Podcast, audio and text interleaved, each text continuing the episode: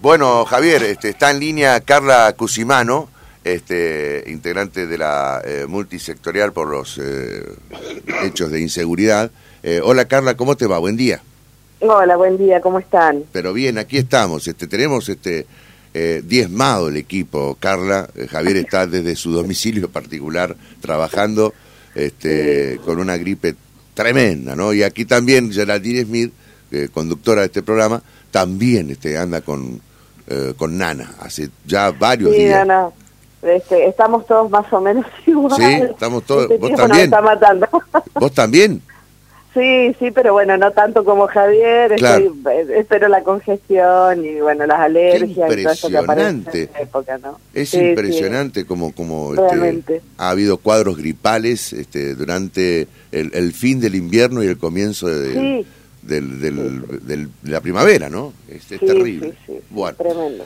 Eh, el, el tema es hablar de los juicios por jurado, ¿no? Y este, una suerte de balance eh, que, digamos, que pueden hacer ustedes, este, como uno de, de los organismos que también este, defendió justamente la implementación de este sistema.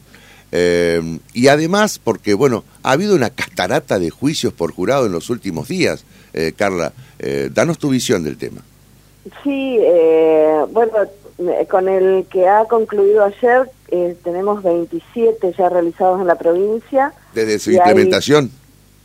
Eh, claro, exacto. Y hay eh, uno más que se está, creo, sustanciando también en estos días y un par más que, que están por hacerse, es decir, que te- vamos a, a llegar a los 30 juicios por jurado, este, calculo que ahora antes de fin de mes. Ajá. Eh, así es que bueno, a ver, nosotros pusimos en nuestra provincia, digo, puso en marcha este sistema en plena pandemia, con un esfuerzo que significó este, muy importante realmente por el contexto en el que se estaba dando y aún así emergió y, se puso en marcha y funciona este, perfectamente. Tendrá por supuesto sus cuestiones organizativas y demás, como, como todo sistema que va, que va caminando, pero la verdad es que yo creo que, eh, a ver, el juicio por jurado, yo siempre digo, llegó para quedarse y, realmente es una de las eh, mejores cosas que nos ha pasado eh, en materia de justicia, por lo menos,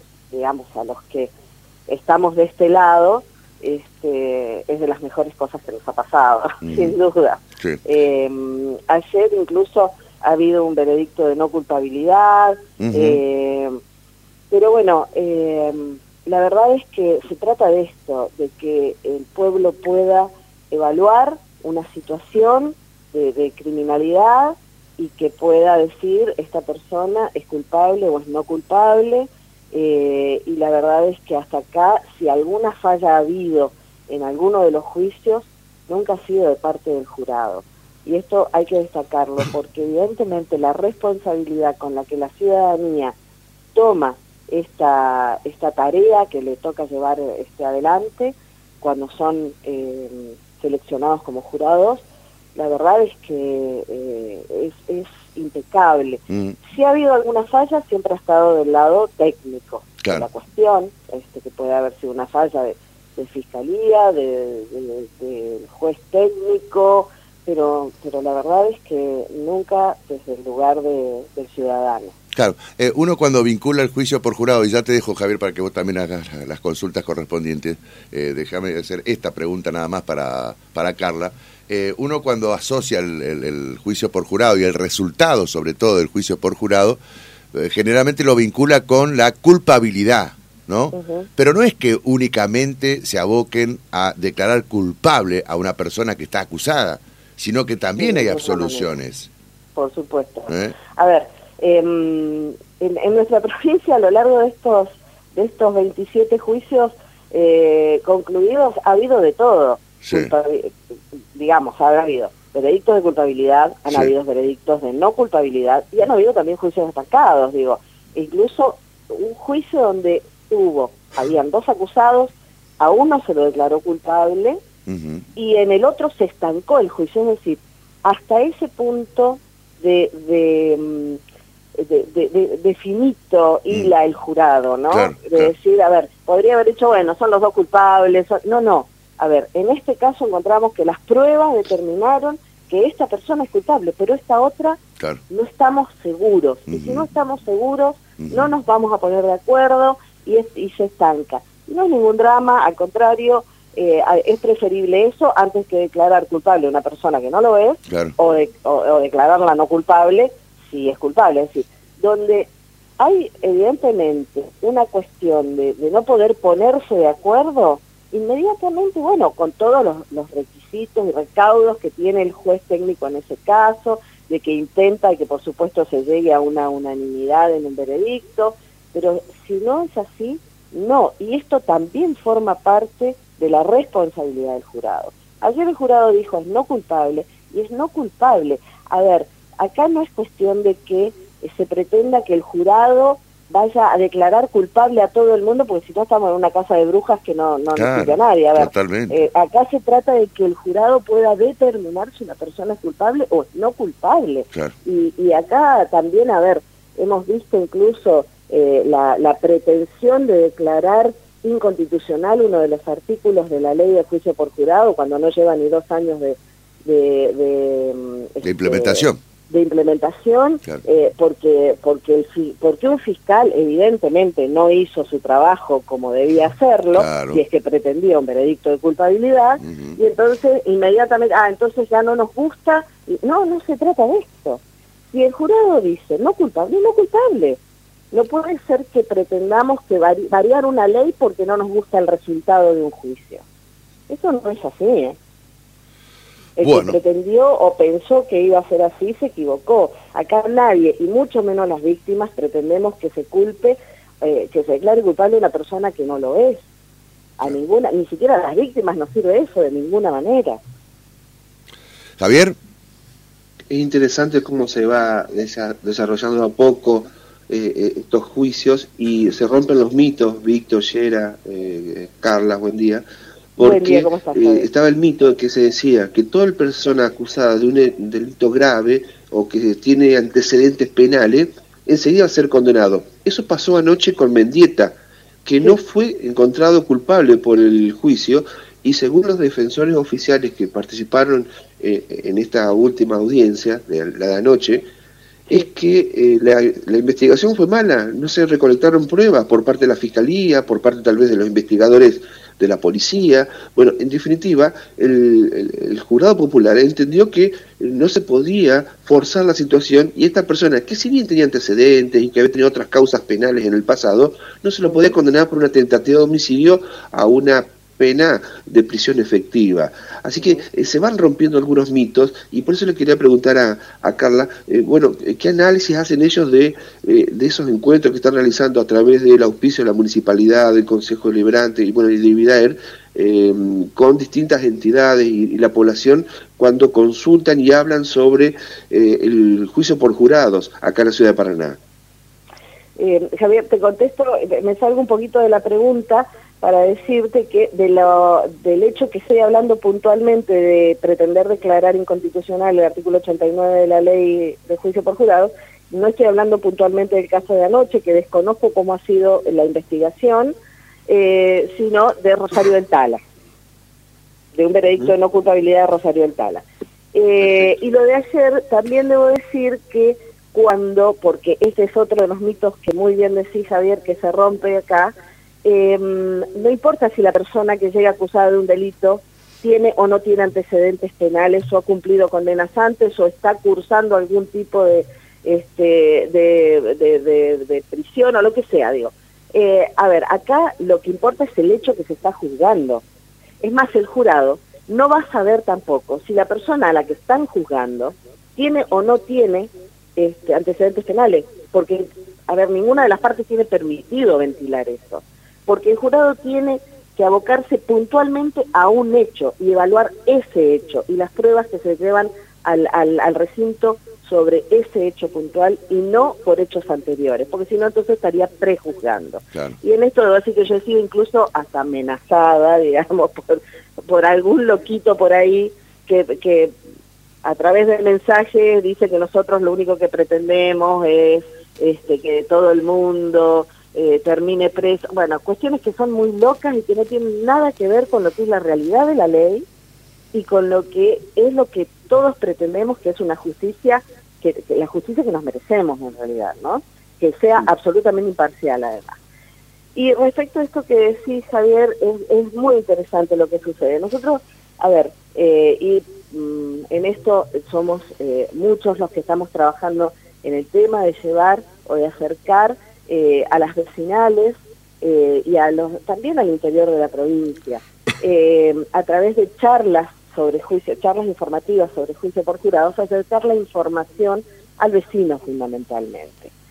Un poco para desmistificar todas estas cuestiones, pero fundamentalmente también para llevarles tranquilidad. La tranquilidad de decir, miren, si son convocados, va a pasar esto, esto y esto. Así es como suceden las cosas en un juicio por jurado. Porque muchas veces las personas tienen miedo a, un montón de cosas, eh, incluso a no saber resolver o desenvolverse y los llaman para ser jurado. Entonces nosotros lo que les acercamos es esta información, con el aval de la Secretaría de Justicia de la provincia, con el acompañamiento de la municipalidad, que es fundamental en esto, porque a ver, yo te voy a decir que yo me reuní hace un tiempo con la viceintendenta para proponerle esta charla para los empleados del Consejo Deliberante y distintas áreas de la municipalidad, pero fundamentalmente para el Consejo Deliberante como una propuesta.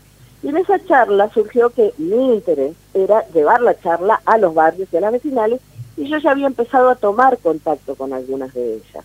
Inmediatamente ella le entusiasmó muchísimo la idea y dijo, pero nosotros tenemos este, el área de em, la Subsecretaría de Participación Ciudadana y tenemos también la, Dirección General de Comisiones Vecinales y podemos hacer el acercamiento y podemos convocarlos. Y así fue y estamos trabajando en conjunto, casi sin pensarlo, pero con toda la predisposición de la gente del municipio y de la viceintendenta ni hablar, este, que en esto surgió así, de manera casi espontánea, este, y ellos están organizando estas charlas y buscan este, que las vecinales a ver si tienen los salones hacia ahí, si no se busca el espacio.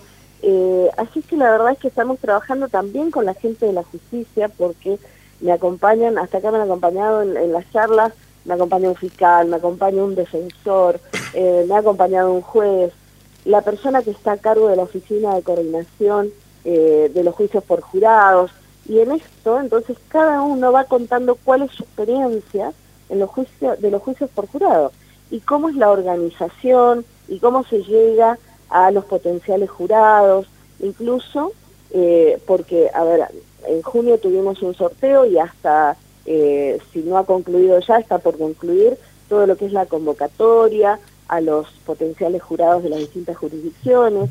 Y muchas veces las personas, a pesar de que la Oficina de Coordinación em, hace público cuáles son los números que han salido sorteados de los DNI que han salido sorteados y demás, a veces las personas no les prestan atención a la información mm. o a este tipo de informaciones y les llega un mail, por ejemplo, solicitándoles algún tipo de información porque este para, para ver si pueden ser potenciales jurados o no, o les llega un WhatsApp. Y con el tema de las estafas y demás, la gente también se asusta. Y dice, pero ¿y esto será verdad? ¿No será verdad? Entonces, bueno, todo este tipo de, de, todo lo que es la cocina del juicio por jurado, digamos, este, también se cuenta en estos encuentros que hacemos. Sí, me imagino. Y, eh, además surgen cosas maravillosas, ¿no? Por ejemplo. realmente surgen cosas maravillosas. Mm. Bueno, desde cuestiones como personales, por mm. ejemplo, con la justicia, decir, no, yo una vuelta tuve tal inconveniente y la verdad que no sé qué pasó. Y bueno, entonces este eh, ahí se, se, toma se toma nota y, y, se busca la información y se después se le se le se llama y se le informa qué pasó con esa causa, a lo mejor que quedó ahí y que las personas no pudieron acceder este, a lo que había sucedido, o, dudas que van surgiendo, o decirle a, los operadores de la justicia que, que, acompañan en esto y que realmente hacen, este, hacen que las charlas sean muy interesantes. Em, decirles lo que la gente piensa muchas veces de, Totalmente. Eh, o de ellos este, como operadores, digamos, decir, bueno, no, nosotros pensamos que, que, los que trabajan en la justicia son así, o, qué sé yo, esas cosas que surgen, o, o incluso eh, ideas de decir, bueno, podrían ¿por qué esto no lo difunden de tal manera? Porque está muy interesante y bueno, todas estas cuestiones que surgen en las charlas con los vecinos. Eh, Carla, la última. Eh, ¿Llevaría el juicio por jurado a delitos ¿Cómo, perdón? ¿Llevaría, ¿Llevaría un tribunal popular o, el juicio por jurado a casos de corrupción? Pero cómo no, por supuesto. Mm. ¿Habría que ampliarlo entonces? A ver... El área, el área de actuación del, del juicio por jurado, ¿habría que, que ampliarlo?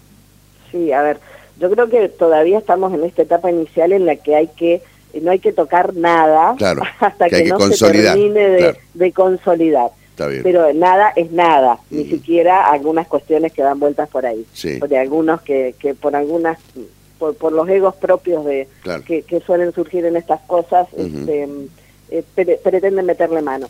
Yo lo dejaría así todavía hasta que se termine de consolidar. Y si hay algo para, para este, modificar, creo que sin duda en un futuro lo que hay que modificar es ampliar a mayor cantidad de delitos penales, llevarlo a la, a, la, a la órbita o al ámbito de lo civil y por supuesto que los casos de corrupción sin duda. Carla, te agradecemos muchísimo. ¿eh? No, por favor, a ustedes. Y bueno, eh, para, para los que quieran este, sumarse a esto de, de, las charlas, este, no necesitamos nada más que la voluntad de, de participar y de juntarnos en una casa, en un barrio, en, eh, en donde, no sé, donde surja, no hay ningún problema, no necesitamos ser 20 ni 30, aunque seamos 4 o 5 que queramos charlar sobre juicio por jurado, esto este, es fantástico y bueno, dejar a disposición, por supuesto, el teléfono para comunicarse y, bueno, y ¿Ustedes tienen un, teléfono para que la gente se comunique? El teléfono, el, celular a que está llamando. Ah, bueno, perfecto, está muy bien. Gracias, Carla. Hasta cualquier momento, ¿eh? Chicos, les agradezco mucho el espacio y les deseo un excelente fin de semana. Igualmente, Carla Cusimano entonces ha estado con nosotros a las 6 de la mañana, 38 minutos. Eh, los datos del tiempo, Geraldine. Cómo no, la temperatura actualizada en la ciudad de Paraná.